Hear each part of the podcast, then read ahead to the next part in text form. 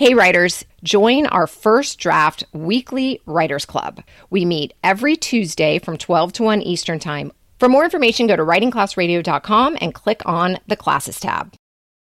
I'm Allison Langer. I'm Andrea Askowitz. This is Writing Class Radio. You'll hear true personal stories and learn a little bit about how to write your own stories. Together, we produce this podcast, which is equal parts heart and art. By heart, we mean the truth in a story. By art, we mean the craft of writing. No matter what's going on in our lives, writing class is where we tell the truth. Oh my God, we're going to talk about that later in the show. Writing class is where we tell the truth. It's going to come up. Remember this. It's where we work out our shit. There's no place in the world like writing class, and we want to bring you in. There really is no place in the world like writing class. So we have so much to talk about in this episode. And this episode is really about writing like you speak. And I want to tell you that I've been at this for what, 20 something years. And I really, I think I write like I speak. And then I read something that I've written and then I tell the story about the thing that I had that happened. And I, I, I find that I'm not writing the way I speak. And I, I want to work on that for all you listeners out there. I created a solo show called Attention Horror Love Story, and I've been working on delivery. And it's about writing and speaking and writing it like I speak. I don't know. It's just, it's fucking hard. It really is. Well, I also think it's because we we edit a lot you edit, you edit, you edit, and then you send it to me to edit, then you take it to class to edit. And it loses parts of your personality when it's over edited sometimes because you're trying to keep it clean yeah. and you're trying to whittle it down to a certain number of words and make sure it has everything. And sometimes it does lose the voice. Yeah. So maybe I over edit and maybe I over, and you've said this many times on the podcast that I suck the lifeblood out of my own stories and other people's and yours. The story that we bring you today by Anthea Rowan we barely edited it, edited it at all. And her voice comes through so adorably. Um, and, and her story is about social yeah. anxiety, which is something else we're going to talk about. There's a difference between bad grammar and bad writing and writing like you speak.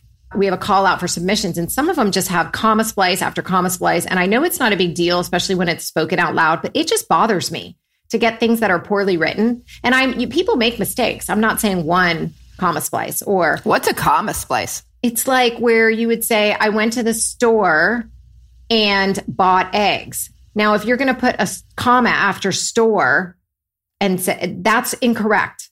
If you want to say, I went to the store and I bought eggs and you want to have a comma, that's fine. Is that true?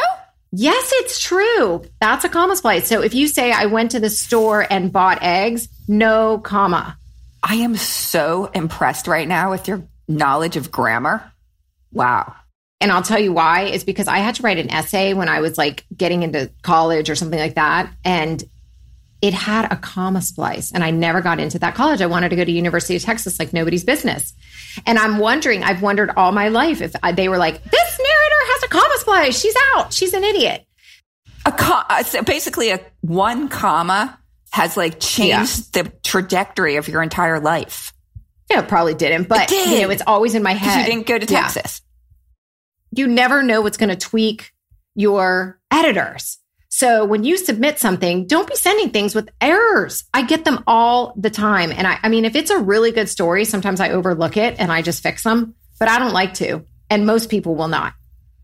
Grammar really does help in terms of how you lay out a story and then how you read it out loud. Grammar should help. Yeah, I mean, you've um, absolutely beat into me a couple things. A, starting with an ing word. If you're going to do that, don't do it often.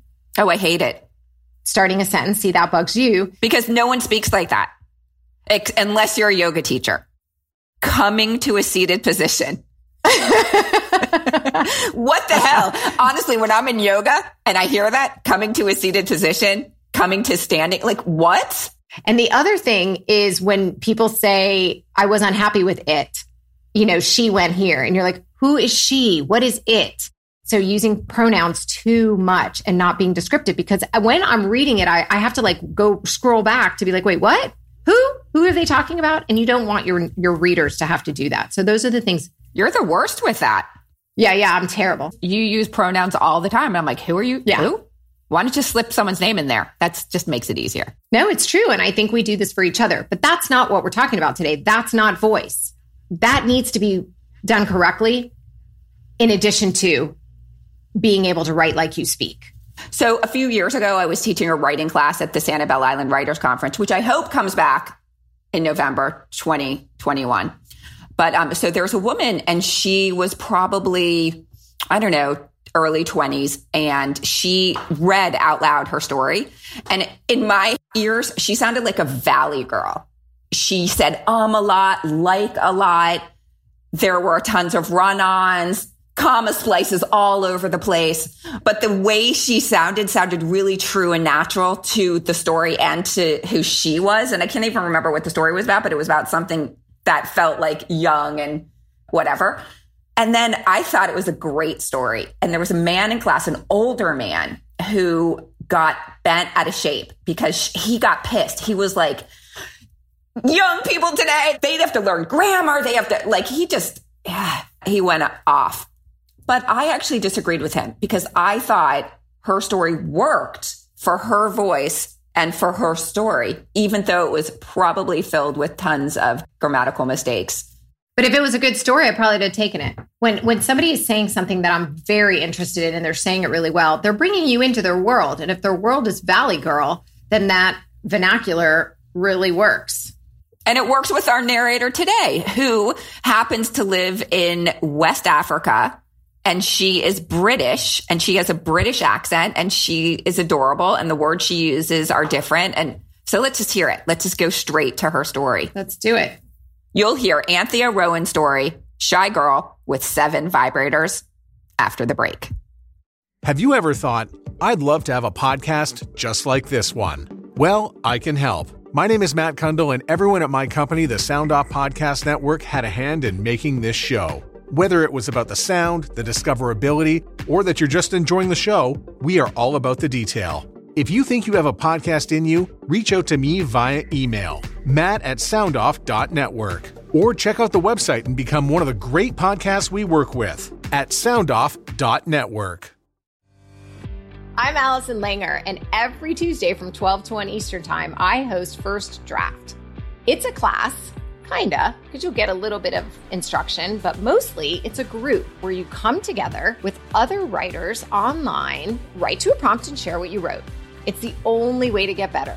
Come join me. Check out all our classes at writingclassradio.com or go to patreon.com slash writingclassradio to learn more. We're back. This is Andrea Askowitz, and you are listening to Writing Class Radio. Here's Anthea Rowan, Shy Girl with Seven Vibrators.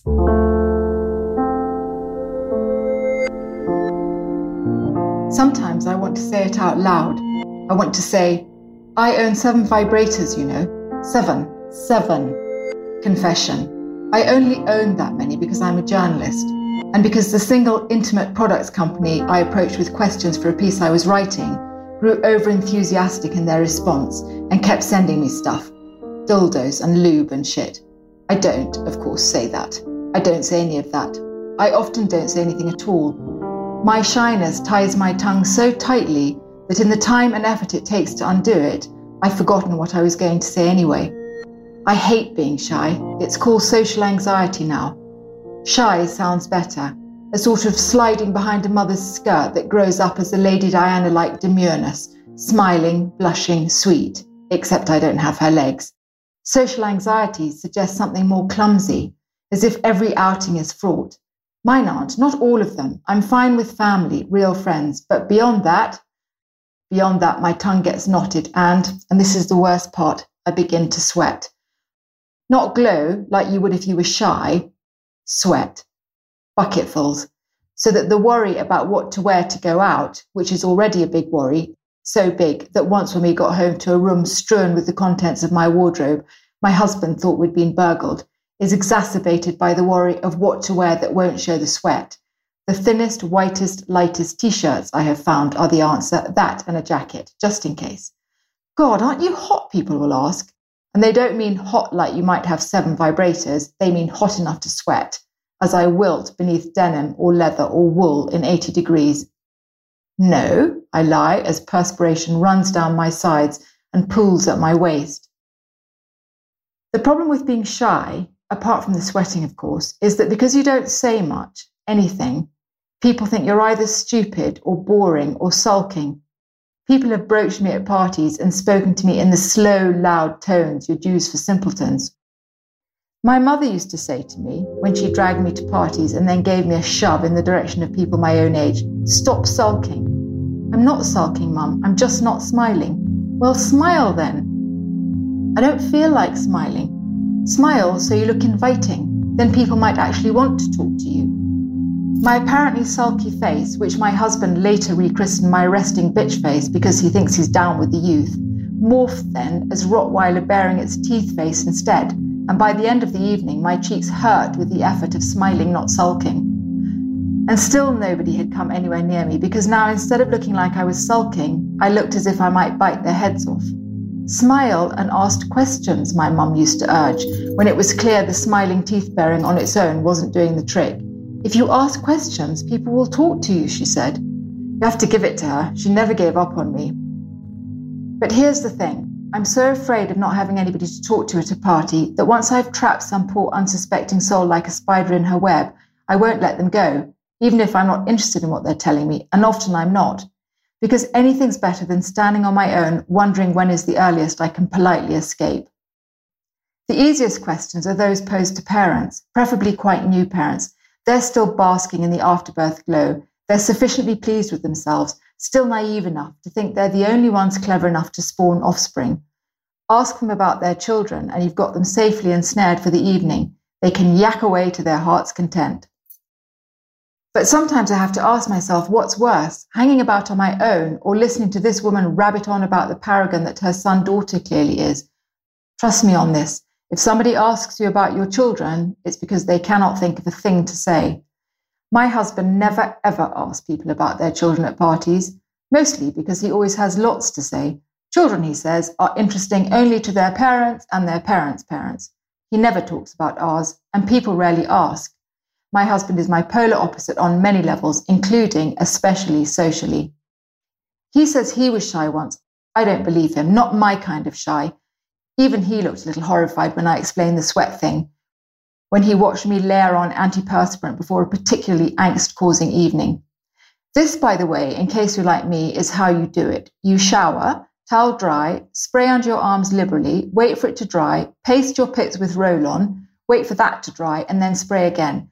I use the roll on in the middle, partly because I feel guilty about the hole in the ozone layer that I'm helping shear wide open, but mainly because I hope that then I'll have all bases covered and covered again. I still sweat, hence the jacket. Not only is my husband more social than I, he's also the honey around which all the social bees and butterflies at parties gather and hover. I suspect people wonder what he's doing with the wallflower in the corner who is nodding vigorously in response to the woman regaling her with tales of her son's hockey successes. What on earth do they talk about? He's so outgoing, so fun. She, so boring. Of course, they don't actually say that, not to me. What they do say is, You're not at all alike. What on earth do you have in common? Where did you meet? And then I want to say, well, it's a long story, but in a nutshell, in my past life, I was a sex worker. We met on a job. I suppose that's what we have in common. But I don't, of course. I don't say that. I mumble something about having met young, married young, then I burble on about how we both like traveling. But by then, whoever's asking the questions has lost interest and, and this is the worst, they're gazing over my shoulder, casting about for somebody more interesting to talk to, like my husband, for example. I feel the sweat beginning to run. I need to ask a question. Quick, quick. What can I ask them to keep them here, looking interested as I feign interest? Too late, they've gone. Too late, I've thought of one. Do you own a vibrator? I could have, should have asked. I have seven. You listen to somebody who owns up to seven vibrators.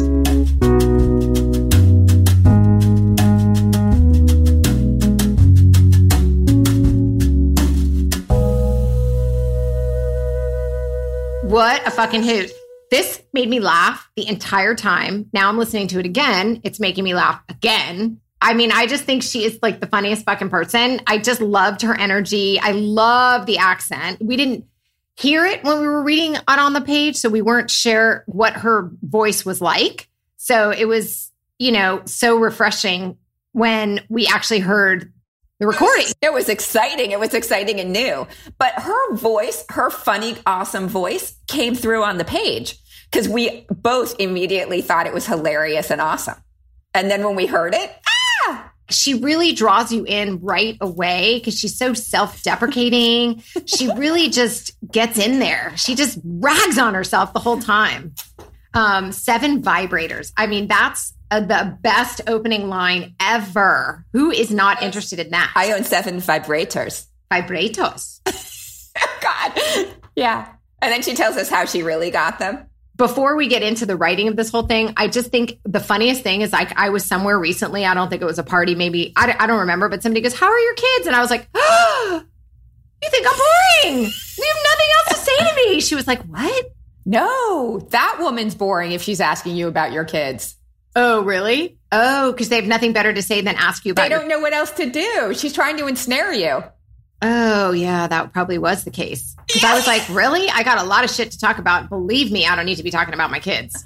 No, that woman was really socially awkward. She was the Anthea Rowan.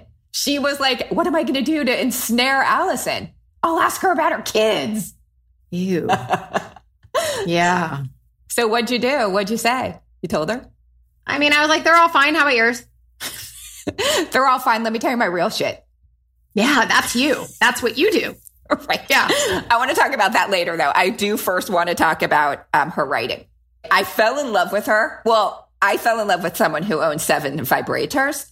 But when she started sweating, I'm like, okay, now I love her. Like when she's talking about it right from the beginning about how like she just sweats bucketfuls. And then I want to say burgled from now on. I know that was the best. Burgled. Thought we were burgled. So aren't you imagining her room, which is just like, like there's clothes everywhere? I don't have to imagine. I just walk into my daughter's room. And it looks like she's been burgled? Yes, it does. and they left everything behind. Yeah. So I was so charmed by that word.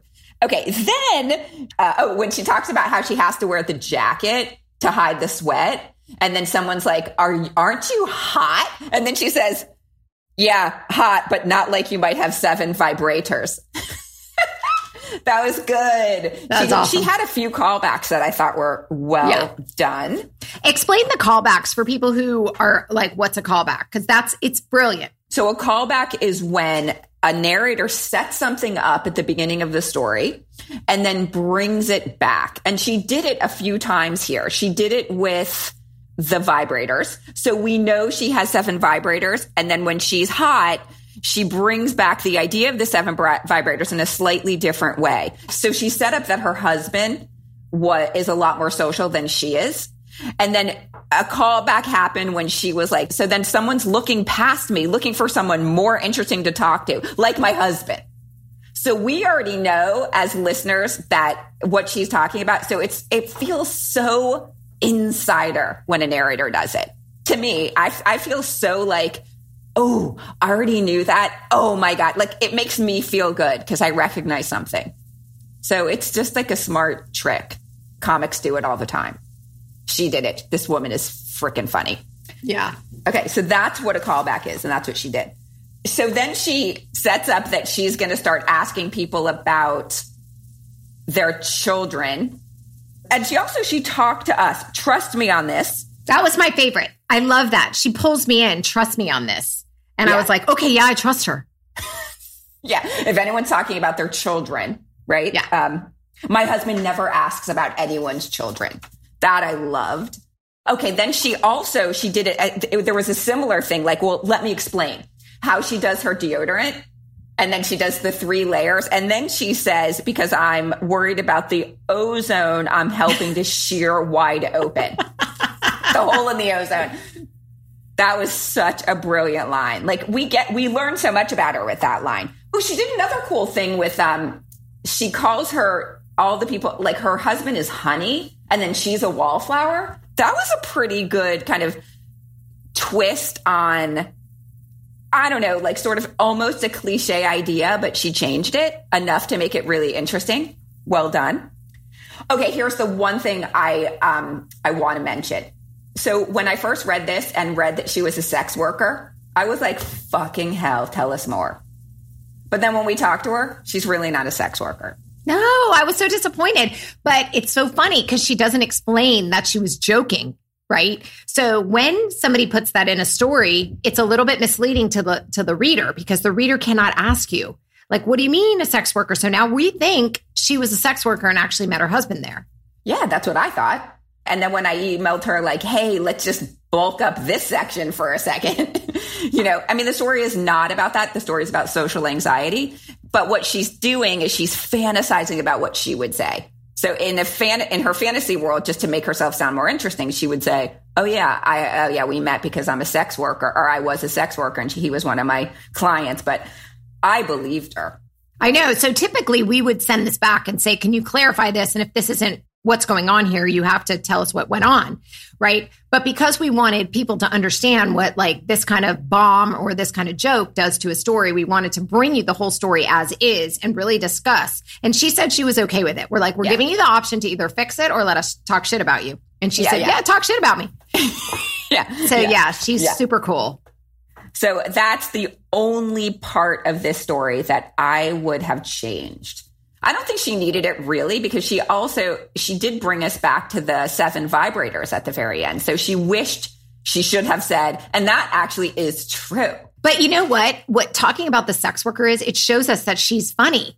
Like nobody's getting to see that because she's so has so much social anxiety. And it taught me that like don't judge somebody because they're quiet. They may be a really cool person. Just give them a chance to get comfortable. But she didn't need to make something up for the sake of this story when we already had this great, interesting element that is true for her is the seven vibrators. So she didn't really need to say I we met as because I was sex worker. She could have just cut that part and then wished that she brings up the seven vibrators. Like she has the seven vibrators line to pull out at parties at any time. That's true. Yeah. Was there anything else you wanted to talk about about the writing? Yeah, yeah. There's one more thing that that I love so much. It's that because she is British, she brings in her British vernacular. And it was so much fun to hear, to be brought into her world and to really get that. If she had tried to cut all that out, then we would have missed it. We would have missed the life in her story. If she said, Oh, this is an American publication, let me try to use their words. No, she did it great. Yeah, she did. I feel we don't typically talk about someone's life, or we shouldn't, but I want to talk about my life and it's um well just different responses to social anxiety. Like hers is to clam up. Yours is to say too much. Oh yeah exactly. But what i was thinking about how is she going to handle what's going to happen to her now? So like what's happening to me? Yeah you're right. Is like when i get socially anxious i just like do i have diarrhea? Like diarrhea of the mouth? Like do i have that a little bit well, we talked about it. Like what happens in class is we always tell the truth, right? We, that's the whole point of the, this podcast is to really tell the truth. So in class, we've already gotten used to each other. We tell the truth. We tell these stories. We really let it rip. And then we do get feedback and sometimes we get crushed. But the point is you lay it out on the table because a story is only good if you're really bearing all. Right. So nothing in class is inappropriate. Nothing is out of bounds. Nothing is oversharing. Oh, and I, I do want to tell you, Allison, that I got the story. I landed it in Hinkle campus. Yeah. So I wrote a story about what happened to me last week. So last week I went to, um, the bagel emporium to um, get some bagels and i bumped into three women that i know from my kids from tashi my daughter's elementary school and they were like how are you i took it as a prompt i guess so how are you i was like not great and then i just went off on how bad things have i sadly i talked about my children oh I know. But they're what's on your mind right now. It wasn't like, oh, my children are doing great. They're in Tufts and Harvard. You're, you really, when you talked about your children, you were, it was like kind of a cry for help. Yeah, yeah, it was. And also these women, they all three have children the same age as Tashi. So they were like, how are you? And I was like, uh, Tashi, like she, she doesn't get out of her room. Like she's not eating barely anything. Like I have to literally hand her food to eat. Like that's why I'm here getting bagels. Like she quit school last year. Like she's so depressed. Sebastian too. Like he, like I just did that and then, um, why are you looking? Because like I'm that? picturing you walking into this like dive of a restaurant. They were probably sitting outside in the parking lot, basically. And you, before you even walked in, they they were sitting there. So you started talking to them. Then you actually had to see them again on your way out. I did, yeah. And it was weird because I said all this, and then I was looking at them, thinking, I knew there was a moment when I knew that I, something was wrong like that I'd crossed some line or that I was either making them, I felt so uncomfortable. Like that's what happened. I felt, oh my God, I overshared. So then I went inside and I, I, I got my bagels and then I came outside and then I apologized for it and then kind of kept going. Like I, it was like that. It was like, I'm really sorry. You got more than you asked for with that. How are you? And like, I'm just, I'm so, Yeah. I'm a mess right now socially. But then you got in your car and you remembered more stuff. You should have laid on them. No, I was riding my bike. Right, right. And that's what I called you. Yeah.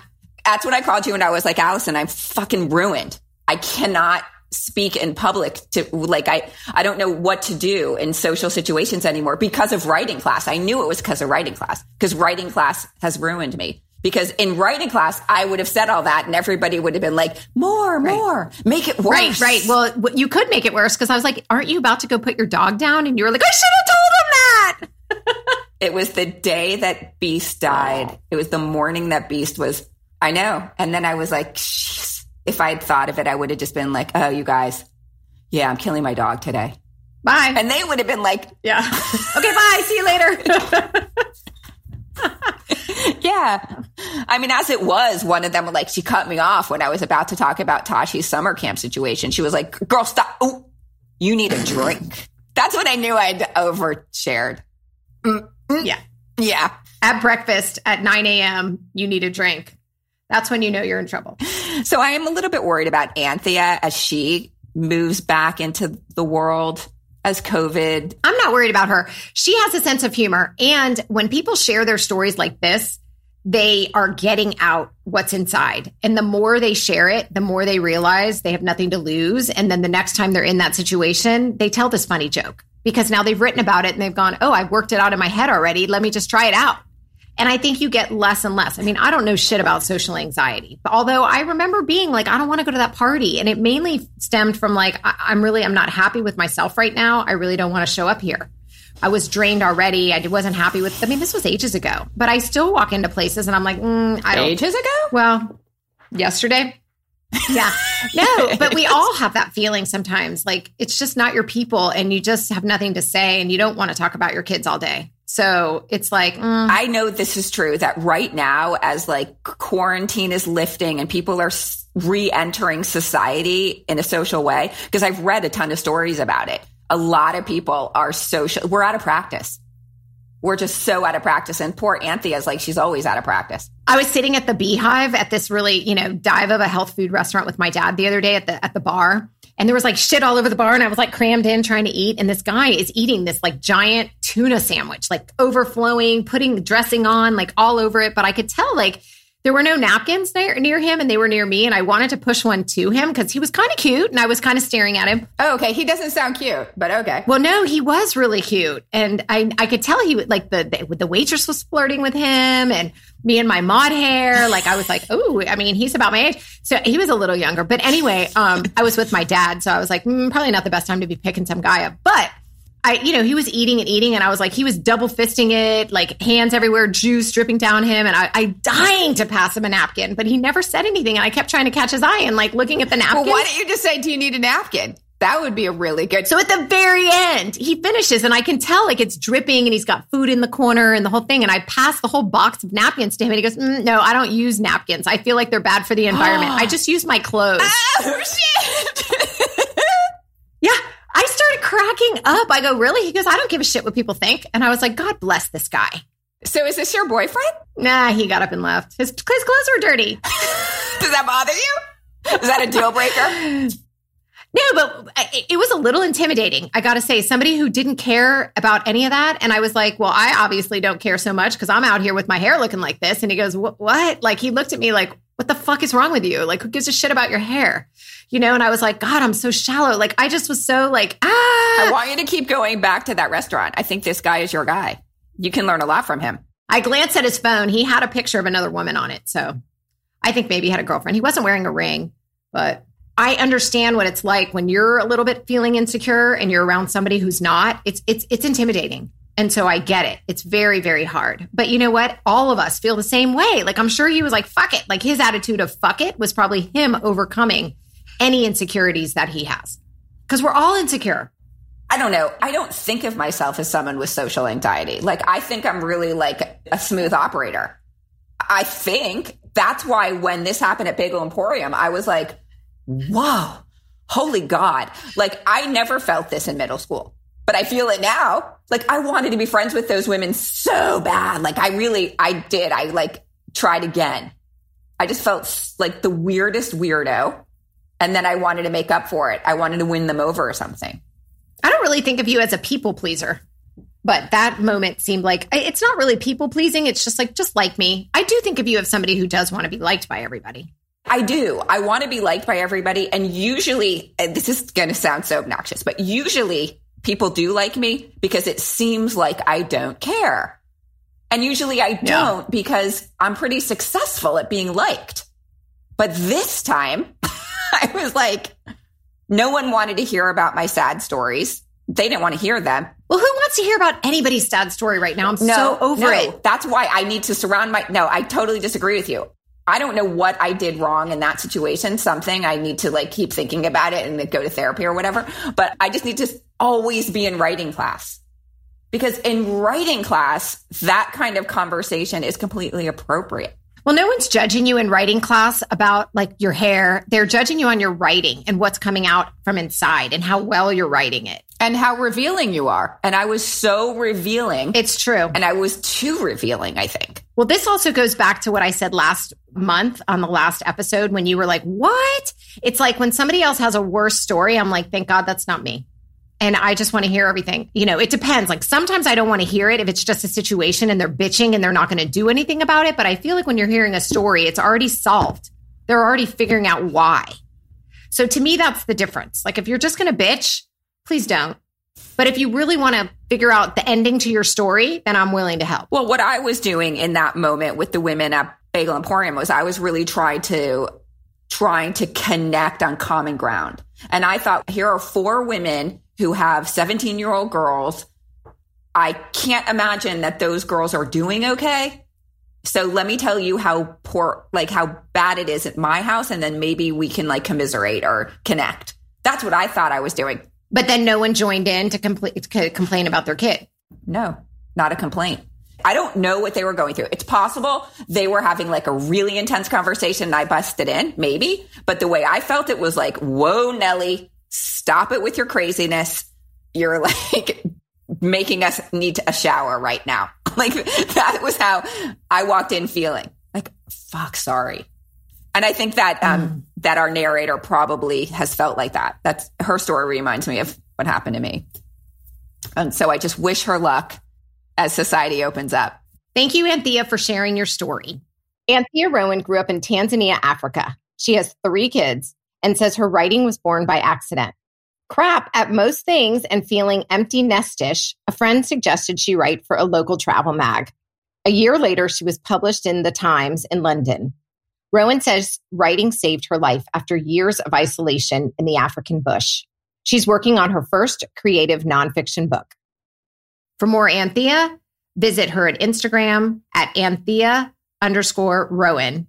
Her website is anthearowan.com. This episode of Writing Class Radio is produced by Matt Cundill, Andrea Askowitz, and me, Allison Langer. Theme music by Justina Shandler. Additional music by Podington Bear. There's more writing class on our website, writingclassradio.com, including video classes, stories to study, and editing resources. If you love the lessons you get on each episode, you can get them all in one place on our three part series for 50 bucks. Click video classes on our website. And if you want to be part of the movement that helps people better understand each other through storytelling, follow us on Patreon. For $10 a month, Andrea will answer all your publishing questions. For $25 a month, you can get a writing class with me. Join my first draft weekly writers group where you can write and share your stories every Tuesday, 12 to 1 Eastern Time. Join at patreon.com slash writing class radio. A new episode will drop every other Wednesday, so look for us. There's no better way to understand ourselves and each other than by writing and sharing our story. Everyone has a story. What's yours?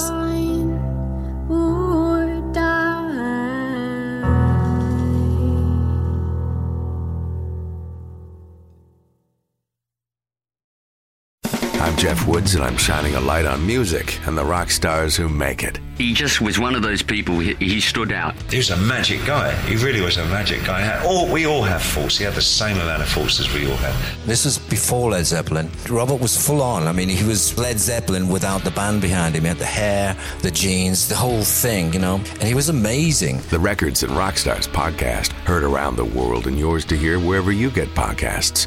All the episodes from JeffWoodsRadio.com.